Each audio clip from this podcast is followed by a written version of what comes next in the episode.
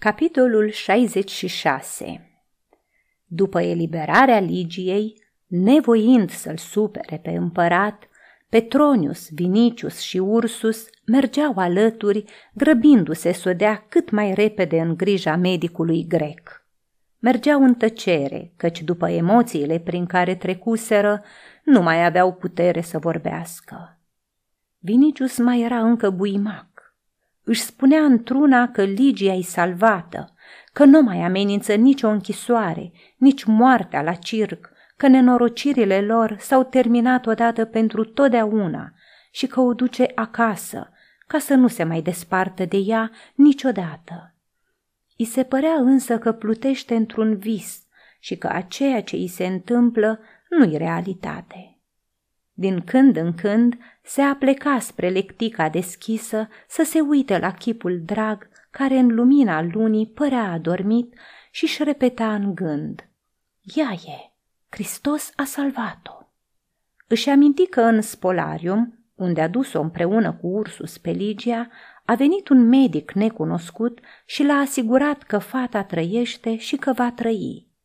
La gândul acesta, bucuria îl amețea și se sprijinea de brațul lui Ursus, nemai putând merge singur.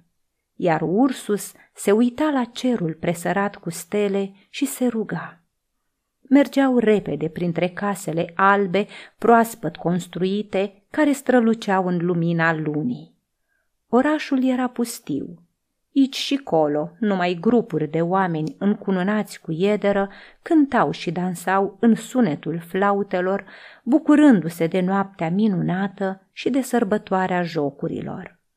Abia când ajunseră aproape de casă, Ursus se opri din rugăciune și începu să vorbească încet, ca și cum s-ar fi temut să nu o trezească pe Ligia. Stăpâne, Mântuitorul a salvat-o de la moarte. Când am văzut-o între coarnele zimbrului, am auzit în sufletul meu o voce. Apăro!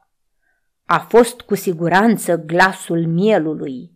Închisoarea mi-a secătuit puterile, dar el mi le-a dat înapoi pentru clipa aceea și el a inspirat mila acestui popor crud fie voia lui. Iar Vinicius răspunse, slăvit fie numele lui. Și nu putu continua, fiindcă lâneca plânsul. Îl cuprinse o dorință nestăpânită să se arunce la pământ și să mulțumească Mântuitorului pentru minune și îndurare. Între timp ajunseră acasă. Servitorii, anunțați printr-un sclav trimis înainte, îi întâmpinară ca un roi. Pavel din Tars convertise încă de la Antium o mare parte din oamenii aceștia. Necazurile lui Vinicius le erau cunoscute. Când văzură victimele smulse din ghearele lui Nero, bucuria lor fu fără margini. Medicul Teocles o consultă pe Ligia și declară că n-a suferit nicio lovitură mai gravă și că, după ce îi va trece slăbiciunea cauzată de frigurile din închisoare, are să se însănătoșească. Luciditatea îi reveni încă în noaptea aceea. Trezindu-se într-un cubiculum somtuos, luminat de lămpi de corint, în parfum de verbină, nu-și dădea seama unde este și ce se petrece cu ea.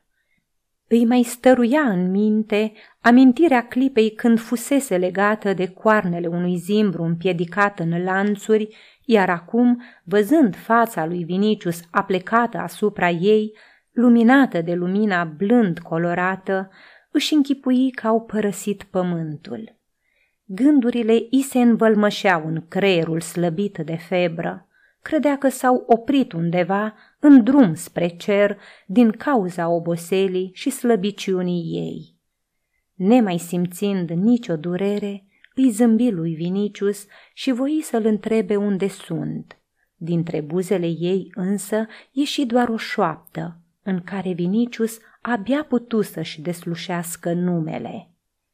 Îngenunche lângă ea și punându-i ușor mâna pe frunte, spuse – Hristos te-a salvat și mi te-a redat. Buzele ei se mișcară șoptind ceva de neînțeles. Închise ploapele, suspină ușor și a dormit profund. Era somnul pe care îl aștepta medicul Teocles și care îi dă certitudinea însănătoșirii. Vinicius rămase lângă ea, îngenunchiat, cufundat în rugăciune. Cu sufletul topit de iubire, își uită de sine. Teocles intră de câteva ori în cubiculum. De câteva ori apărut de după draperie eunice cu părul de aur. În cele din urmă, cocorii crescuți în grădină începură să țipe, anunțând zorile.